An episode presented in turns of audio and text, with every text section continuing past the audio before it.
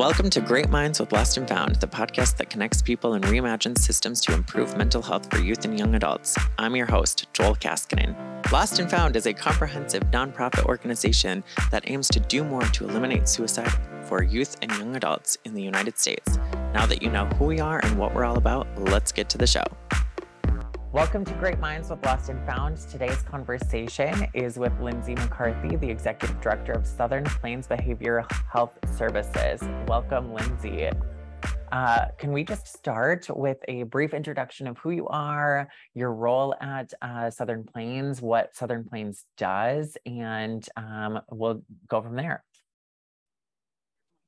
I'm the Executive Director at Southern Plains Behavioral Health Services. We're one of 10 other community mental health agencies across the state. Um, we serve South Central South Dakota, so kind of the middle bottom of the state. Um, we serve Todd, Tripp, Mellette, and Gregory counties, um, all of which have some tribal land of the Rosebud Sioux tribe.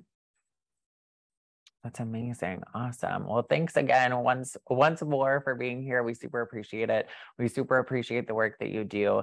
Um, can you tell us more about um, the role that uh, Southern Plains Behavioral Health Services plays in your community and your region? You just made reference to the Rosebud tribes and the different counties that you serve. Um, can you just elaborate a little bit further for us?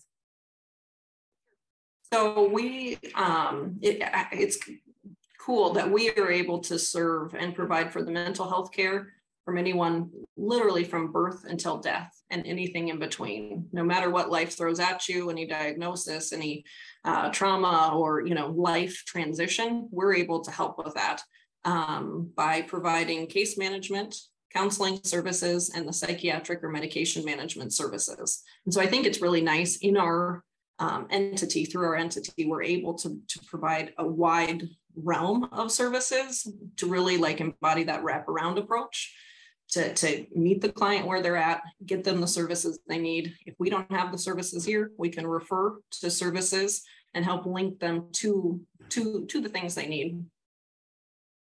That's great. Awesome. Thank you so much for that introduction.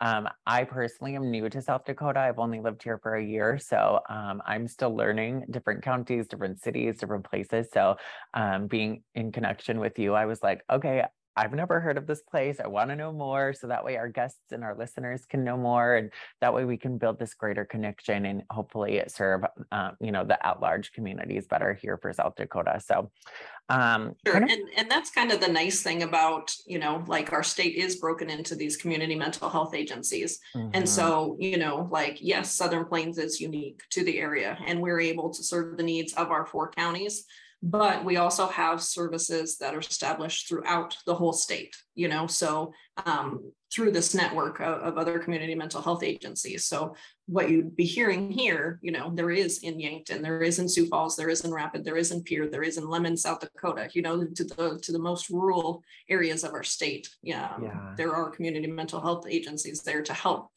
um, those in need yeah, I mean, honestly, that's the thing that I love about South Dakota is, you know, like we have a lot of gaps to fill when it comes to mental health services, but the fact that it is so community focused, um, that all of our different areas have at least something in the state, that to me is the really cool thing. I've lived in Michigan and in Colorado, and I'm like, there's, you know, there's wide, vast, different, varying services and resources and support structures, but I don't feel like it's always hitting every area.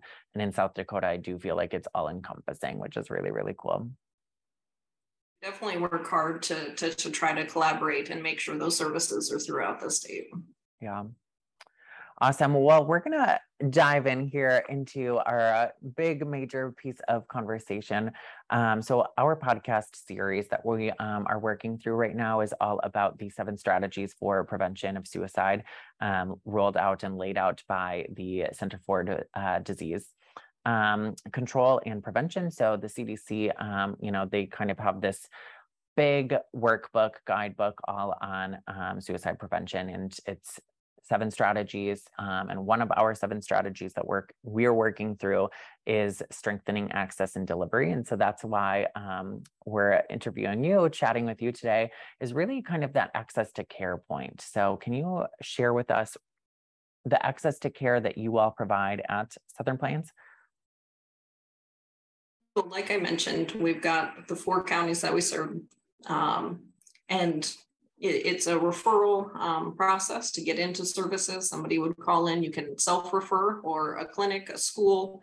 Um, we work in nursing homes, assisted livings, um, anyone in the community, and we're community based. So we can meet you at your house. We can go to the park, you know, wherever they are wanting to, to be seen, to be able to um, first start with like an assessment. Hey, mm-hmm. what are you looking for? What are you needing? What are your goals? And how can we help you reach them?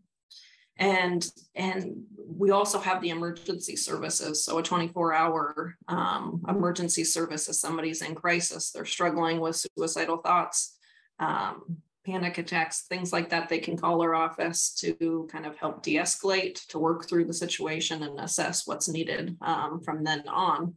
And so we're able to, to travel to our four counties. We have offices in gregory Winner uh, white river and mission and so a main office in each of the counties, but we have staff who travel to individual little communities, um, can go pick people up from their house, meet them in their home, like I had mentioned, to make sure that they're getting to their services, um, get to groups, make it to their psychiatric appointments, you know, whatever it is that's needed. That's so cool. Um, so, what does mental health care and suicide care in your community and region look like? You just mentioned some of that stuff requiring travel, uh, you know, meeting people with where they're at. Um, eh, what else do you offer? What other services and support systems do you provide? Really, I mean, kind of the generalized is the case management services, which we have a systems of care uh, program, which is coordinators who work with the whole family. Okay. Um, to identify what needs there are in the family, and then they would help link to the services or the referrals that are needed. We have counseling services. We um, offer DBT or dialectical behavioral therapy. It's a group therapy working with to, to build skills. Um, and you'd also have individual therapy that goes along with that to help build those skills. Um, DBT has really been found for a lot of different diagnoses, things like that. We also um, offer or have people trained in like MRT or moral reconation therapy and ART, aggression replacement therapy. And so they're able to um, work with juveniles as well as adults um, in just again it's it's really life skills. You know what skills get you through whatever situation it is that you're in. Um, we're working we work in every single school in our catchment area. And so we've got clinicians who are in the school can sit and observe in a classroom, can work with the principals, can work with the families, help coordinate meetings between the school and the family. Um, assisted livings, nursing homes. Okay, people are adjusting to life transitions, grief and loss, dealing with grief and loss issues, uh, dementia, different uh, memory and mental um, struggles, which is that end of life stuff. So we have people mm-hmm. there, and then we tie it in with the psychiatric services so yeah, we're seeing that this child just really isn't able to sit in their chair. you know, we've done other strategies. What do they need? All right, we're, we're needing to have them meet with the psychiatric staff to be able to get on something to help a little bit more. Um, or same with, you know, that person who just can't get out of bed. You know, they just can't get motivated to, they know they need to get up, they need to go to work. Um, and so we're able to, to provide that care there and wrap around um, to that extent we use telehealth and i know that's you know i think we'll get more into that but telehealth has been really important in helping us to be able to provide services um, we have staff traveling counties away you know to go see clients and so but we know crisis doesn't happen just one day of the week uh, and so being able to connect by telehealth or even just by phone is really valuable in able to continue the continuity of care make sure we're there to mm-hmm. help help remind of skills. You know, what skills do we need to be learning? We're working on what safety plan did we um, come up with? Who are you to reach out to? How are we going to do these things?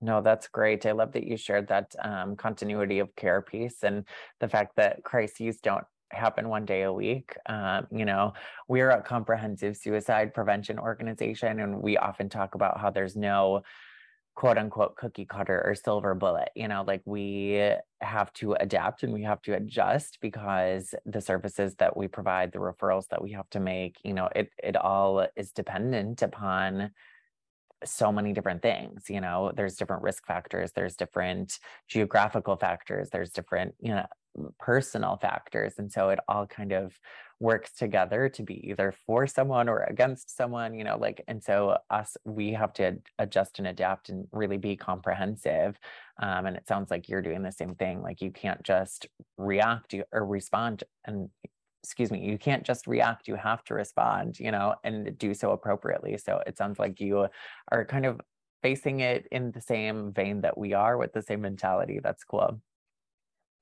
try you know with every person coming in to to do that kind of suicide assessment right away you know asking the questions that are needed um, to, to know where, where is the client at where is this person at um, and and what do we need to do moving forward um, so we do do a lot of staff training on, um, like every staff when they start, they get trained in CAMS, um, and that's a suicide uh, model.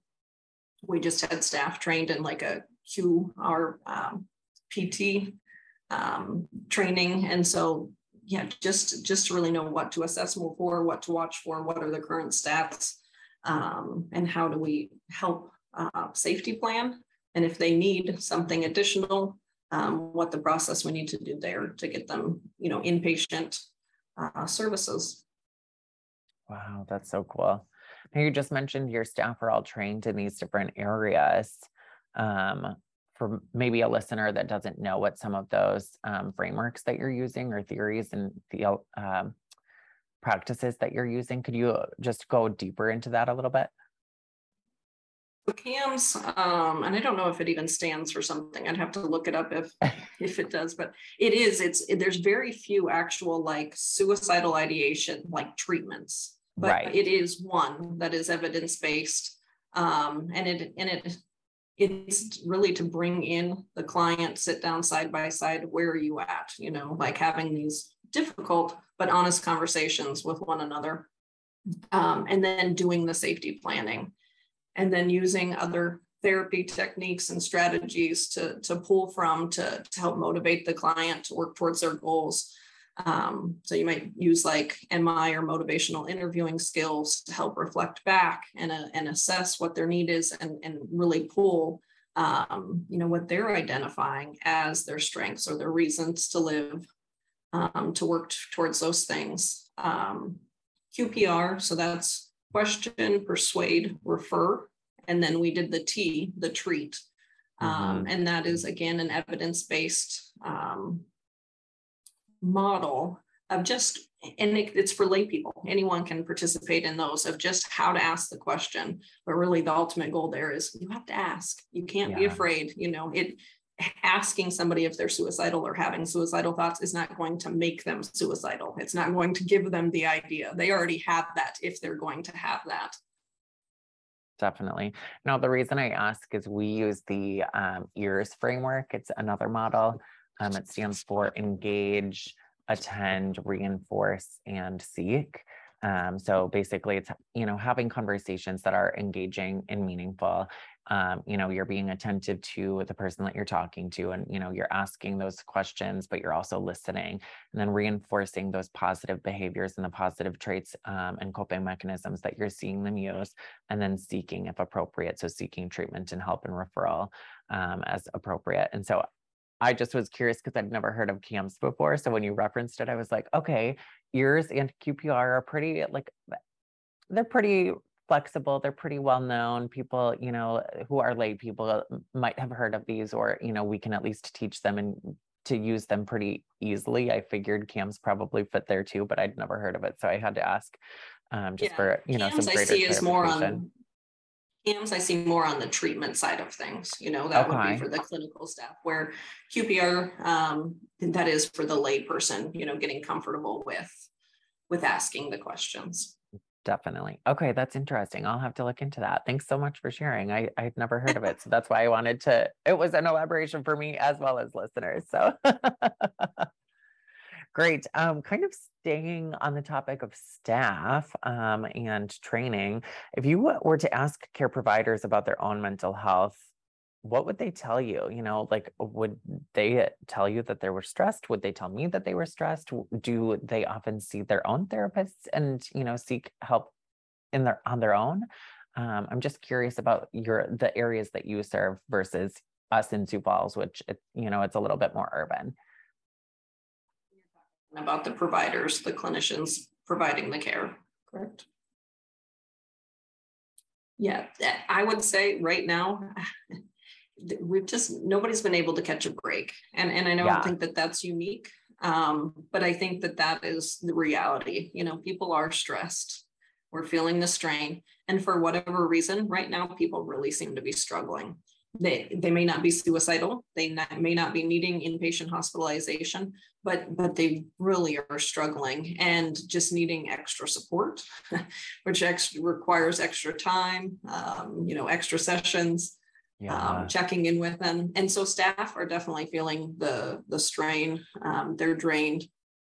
Covid uh, we during the pandemic we had staff identify that actually feel less stressed because they weren't traveling. They didn't have to mm. travel two hours one way to go meet with clients and then go home and still figure out a way to get their paperwork or their notes completed for the day. Um, so it and it was a way for us to be able to get more people in, get in for services, um, get down our waiting list because we didn't have people having to travel so long throughout the day to, to go meet with um, the clients. And so then it was jump back to what was this supposed to be new reality of meeting you know being in schools and can you be and do you still have to quarantine you know and because people are still getting sick and and all of that. And and you know just with what's been going on in the world mental health yeah i mean people are seeing it as more of a priority as something we need to be paying attention yeah. to. And so yeah, we're, we're seeing people reaching out. We see people who want help um, and we we want to get them in. And so I, it's it's really that balance of being back to normal, having the old stressors of drive time, paperwork, um, getting people in, you know, trying to keep our wait list down, getting um, mm-hmm. those who are in crisis or highest need in for services. So I think people are really hurting and stressed, but we also really try to, to stress like you can't care for somebody else if you're not caring for yourself. And so, you know, really watching and being aware of that um, personal health um, and, and having to be mindful and practice what you preach. You know, if you're teaching the skills, you better be using the skills. So, yeah, definitely. I think sometimes that's hard for all of us to remember because we're all such helpers, you know, in this field. Like we all want to help others and then we like forget to help ourselves. So it's really cool that you're like giving those constant reminders to um, I had a thought about COVID. Um, so you said everyone kind of co- going through COVID was a little bit less stressed because of less travel. You're getting back into things now. Are you still seeing the like high stress, low stress levels for your staff? Or are you starting to see them increase a little bit more now with increased travel and stuff? What's that looking like as you're making that transition back into quote unquote normal? Um, the stress level went back up you know, we we do see um, staff identifying that their stress level is just higher than what it was really during the pandemic. You know, it's higher now just because people are wanting to be back to normal, and that's both in their personal and professional lives. you know, like we want to be busy in our personal life too. Yeah. And and you know, we kind of found that it was nice to stay home at times or have an excuse to to say no, we're we're staying put or we're not going to this birthday party or that or um, and so, you know, things are just busy. Um, and so, yeah, they're they're feeling the stress, but people identify too that it isn't just work stress. You know, it's it's the family life. Kids are playing ball again. You know, you're wanting to go on vacations. You're doing all these things. Um, so yeah, I mean, the stress level is is high, and like I said, I mean, we're just seeing that everybody's struggling. Mm-hmm. People are struggling right now for for whatever reason. I mean, yeah, I mean, we're seeing it too. And honestly, like nationwide, we're seeing it in the state of South Dakota. I don't know if you followed the suicide prevention um, statistics that come out, but you know, 2021, we saw the first time that our state has ever reached over 200 deaths by suicide. Like, obviously, there's a need for the work that both you and I do, and both of our organizations are doing. Um, you know, and you couldn't have said it better than everyone's struggling right now. So it's it's just interesting that you know this is the trend that we're seeing but it's also great that we have such dedicated workers like our organizations putting in the time and energy to make to make other people feel seen and heard and valued and to make ourselves feel better. Yeah. Hard um, balance though. it, it is a hard balance. What um is the like I don't know if you, if you follow trends at all, but like what is the trend, you know, like in the last 10, 5, 10 years or so? Have you noticed anything different? Obviously, you know, the world is changing, society is changing. We've seen an increase in violence. We've seen um, a global pandemic. Like, uh, what trends are you noticing in your in your work? And uh, I guess being a little bit more rural than we are, I'm I'm similar. I'm curious about the similarities and differences. Some of the things we've seen is um, just mental health awareness itself has improved. That it's not just oh I've got poor mental health. I mean, mental health is something we all have, and we all yeah. have to to be aware of and and protect and do um, things to support our mental health. And so I think just that kind of awareness has has improved. Um, we've also seen, you know, kind of a decreased stigma, you know, more um, openness to just talking about mental health struggles. I think the media, you know, can help with that. But also, I mean, we have people who are, you know, um, seen um, or have power in the community and things like that that have no problem pulling up to our front door you know they don't have to pull out back and you know come in the back door sneak in so nobody sees them. You know i think people are okay with saying yep i'm coming up to southern plains or oh yeah that's my counselor over there you know? And, and which in our small communities that's hard. We we can't acknowledge it as professionals and we have to have those boundaries and things like that um, but but yeah i mean i just i feel like some of that um, stigma has decreased. People are more willing i think to self-refer versus mm. yeah having to be referred from a clinic or you know their um, loved one or from a school um, so that's that's nice to see that people are are actually reaching out themselves. Yeah, that's a really great point. You know, especially in our younger generations, um, I think it's really cool that they're self-advocating and they're you know being advocates of their friends and their families and you know like teaching the older generations and you, know even younger yet how to do all of that. I think that that is a really positive trend that we've seen definitely. Um, i want to kind of shift gears talking solutions to some to some systemic issues or gaps or you know things that we've had just systemically um, you know, this podcast, we are all about connecting people and reimagining the systems that we have in place. And we do that at a grassroots level, but also by enacting change. And so I want to talk through that a little bit um, from a solution standpoint. So, what kind of solutions have you come up with to address challenges of serving a rural community with limited resources? You know, like you're a community based organization. Obviously, you have needs that you have to fulfill, but you have limited resources. Can you talk us through that a little bit? telehealth you know we've already kind of touched on that but telehealth is really valuable um, like i said to be able to connect with people any day of the week versus just the one day that i'm out there um, we, we were able to um, receive a usda grant to provide telehealth equipment in the todd and Mellette school districts that's amazing um, yeah, and that was actually perfect timing because it was right before the pandemic. We had all staff trained on appropriate use of telehealth, and then the pandemic hit. So actually, um, we saw less use in that telehealth equipment than what we were anticipating because kids were at home, and and most kids, or really all the schools, had one-to-one computers for the kids. Um, so that was something that we we really tried to implement even before the pandemic because we know that yeah we have to be have that continuity of care we have to be able to provide the mm-hmm. services beyond the you know one day a week Um, if we're going out to, you know, a very rural school, you know, we can't financially afford to just have somebody's time traveling out there um, and things like that. And especially if it's for one or two kids or, you know, one or two people. Um, so the telehealth has been definitely a blessing, blessing and a solution to be able to connect to other resources. Um, we worked with Lewis and Clark Behavioral Health Services out of Yankton for that USDA grant. And we've also worked with them on a MAT grant, so medication assisted treatment. And so that's for opioid use. Okay.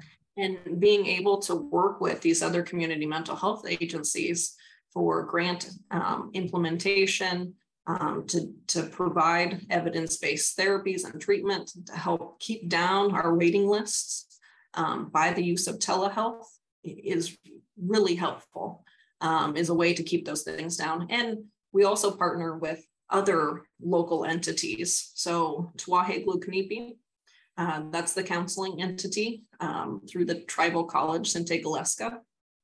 And because we weren't seeing a huge use in our telehealth equipment that we got through the USDA, uh, we had shared that equipment with them. Uh, they hmm. were going to be doing telehealth and we had boots on the ground. You know, we were sending staff back out because we wanted them to be in person there with with people.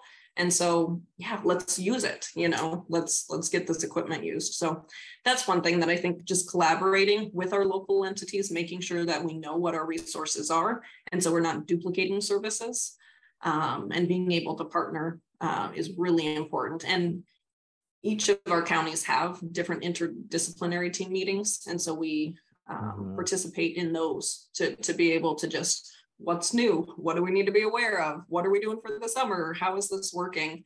Uh, to just keep everybody on the same page. That's so cool. I love the collaboration, you know, like another podcast guest that I was just recently speaking to was talking about how we are often so siloed in this work.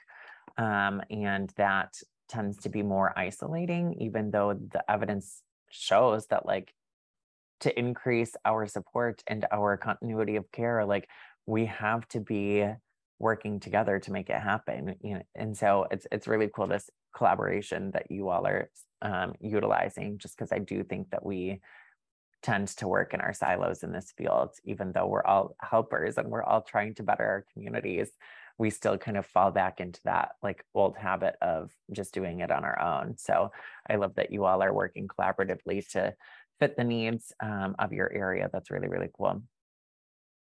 Um, make sure I want to, we have oh, go ahead. I'm sorry. Of, we try to make sure we have lots of knowledge as to what's going on statewide too, because yes, it's a large geographical area, but we know, you know, Sioux Falls Rapid, what do they have for services and how do we access and utilize those? So we try to really keep up to date on what's happening in those areas. And yeah, are there telehealth options there? Are there a way, to, is there a way to, to get our clients there for this additional service or this type of, mm-hmm. of thing? So just being not so having, having such a tunnel vision, you know, we want to be open-minded as to how we can make this work um, and get get people the, the services they need, even though we might not be able to provide it right here in their home or in their their town. Um, but how do we get them there? How, how do we can make this work? Definitely. I want to shift gears minimally, but it's still in the same vein of solutions. Um, I want to talk finances a little bit. That's another one of the seven strategies is economic supports and how we strengthen that. So I want to talk finances just for a couple of minutes. Um, so what financial incentives do you have? And do you know of any assistance strategies in place that you all are using, especially, you know, like when it comes to providing in rural areas? I'm curious about that. Um, this is something that, you know, we've been thinking about a little bit with Lost and Found as we expand our scope of practice. I'm, I'm curious what you all are aware of that's out there, what, you know, you're using for financial incentives part of HRSA's National um, Health Service Corps, and it's a student loan like reimbursement. So um, we can help pay for um, like clinical or licensed staff's um, student loan debt. And so that's one thing that can kind of help attract, or it's designed to help attract, um, you know, staff um, but then just take the burden off of, of those. We've had people who are just local who have decided to go back to school and continue their education. And so we're able to learn, use that loan um, reimbursement to help them.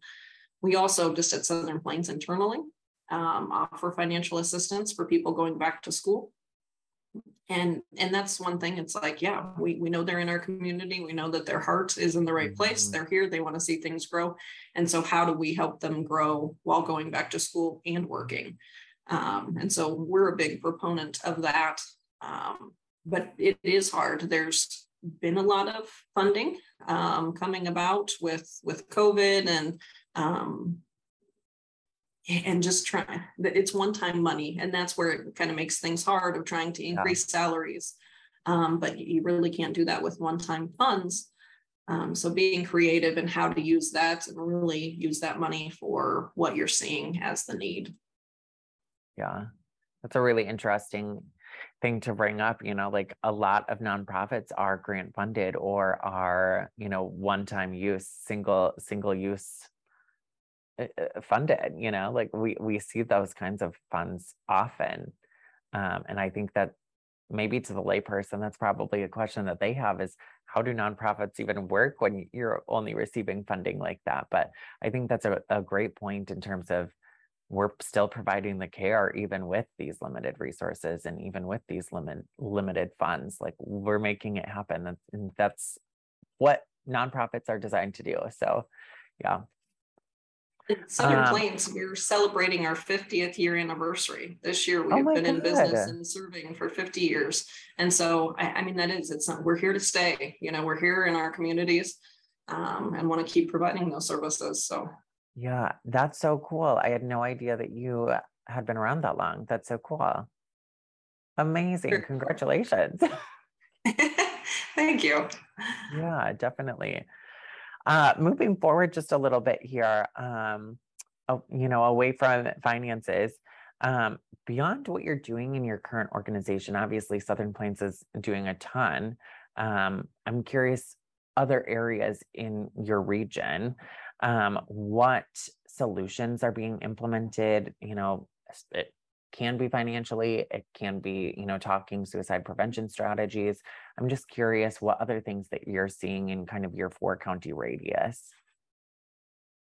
So you know i had already mentioned like our interdisciplinary team meetings but really just trying to make sure that we're not duplicating services that we're working yeah. with a family um, but not um, providing the same thing statewide 988 you know is, is going to be rolling out in july. And so we'll be a part of that you know somebody could call 988 um, and then we receive that referral to touch back um, in with that person to make sure yeah do they want any additional or continued services? How can we help them? Um, even if it's just for very short term. Um, so that's something that we'll have in our area we also have work with like the local law enforcements in implementing like telehealth and the use of telehealth um, when they're going out on calls. Um, working with the jail to, to do assessments um, for anyone struggling there. And then we're also um, here at Southern Plains, uh, along with the Division of Behavioral Health, working or a part of the National Academy of State Health Policy or NASHP. Um, and we're really focused on uh, how can we work with like EMS um, in or throughout the state to help provide for those mental health crises because oftentimes you know somebody's calling 911 ambulance shows up and it might not be a medical emergency mm-hmm. it's a mm-hmm. mental health crisis um, and so we're trying to, to work with them of how what can we provide for those uh, crisis services or um, kind of mental health services um, throughout the state, you know. Um, so I think that's that's pretty cool. And then the state is working on um, implementing their regional appropriate appropriate regional facilities. And so that would be inpatient facilities throughout the state to get somebody in for just a short term inpatient stay um, until they're just more stable, can return home, you know, have that safety plan com- completed. Um, so that way they can can live in their home it's not quite so life disrupting and and be able to can continue on and and we'd be there to help um, just see what their needs are doing check-ins providing the, the counseling, um, the therapy, the psychiatric services that are needed. Okay. Are you at Southern Plains a regional appropriate center or no? There's only a few um, in the state right now, um, and there's like the application process going on that people can be, but we're not here at Southern Plains. We do not have, we're all outpatient. We don't have any residential setting. And, and to do an appropriate regional facility, you'd have a 24 hour, you know, stay overnight residential type thing. So. Okay. Yeah. I was just curious knowing that you served, you know, four counties and you had a lot of people traveling. I guess I was not sure. Um, I thought I'd heard um, maybe Eric was saying it. I can't remember, but I thought I'd heard someone was saying that like maybe you had applied for it or something. But yeah. Okay. Um, anything else or just just I say just as if that's not a ton of work. Um, anything else that you can think of um, in terms of resources and support structures that are out there in your area? Things I can think of right now. Okay, great. Um, well, then putting aside uh, what resources are available, you know, the stuff that we've already chatted about, um, if you could wave a magic wand, what would mental health care look like in your community? I just love this question just because, you know, I think that's the whole reason that we all get into this work is to like have this apple pie in the sky mentality of this is what we want to see done. So I'm curious your answer. That's the tough question because every individual person's needs are so different. So, you know, how do we have this like all encompassing thing?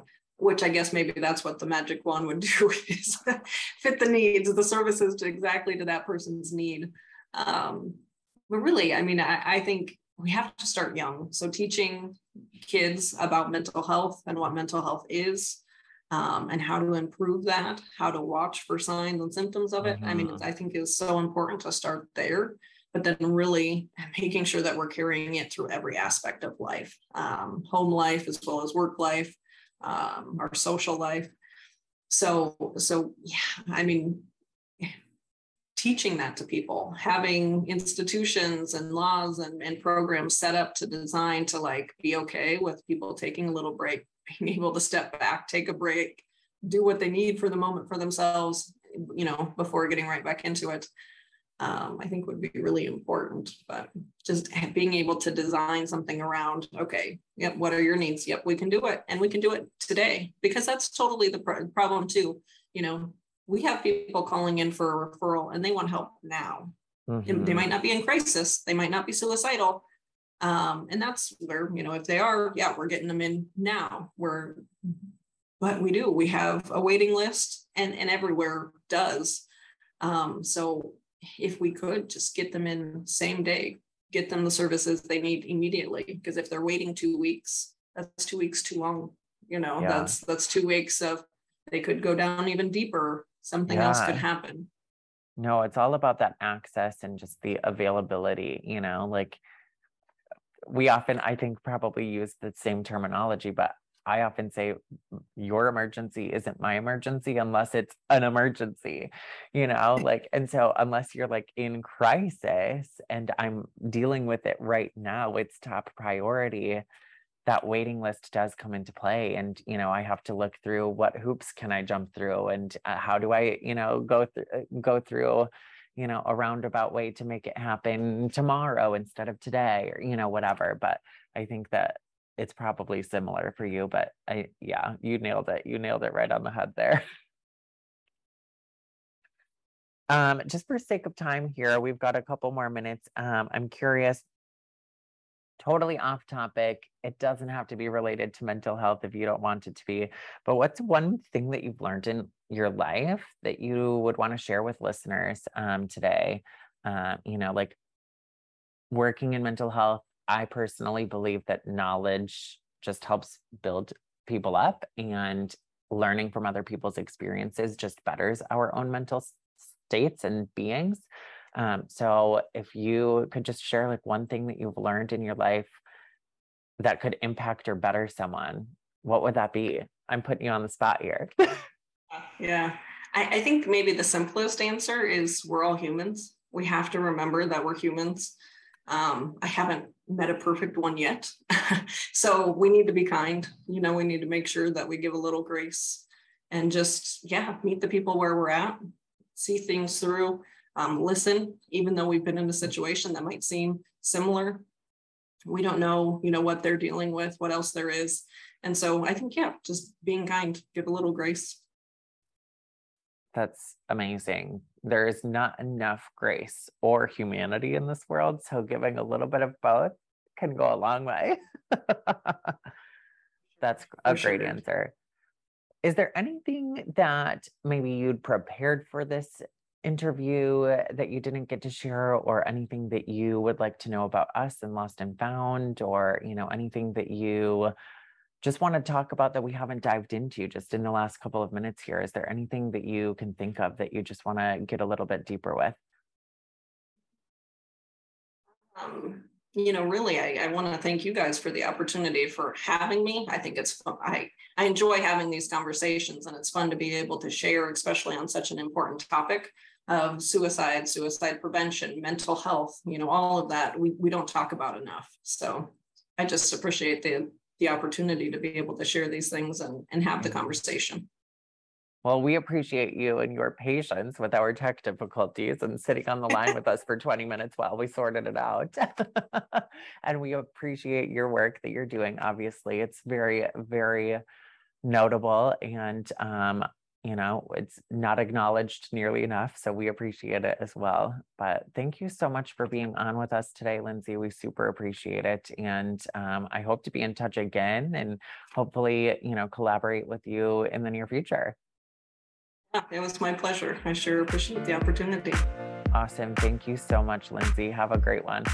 Thanks so much for listening. Remember to subscribe, rate, and review Great Minds wherever you listen to your podcasts. For more information about Lost and Found, go to resilienttoday.org. That's R E S I L I E N T T O D A Y dot org. Follow us on Facebook, Instagram, Twitter, LinkedIn, and YouTube at Resilient Today. Until next time, do more and stay well.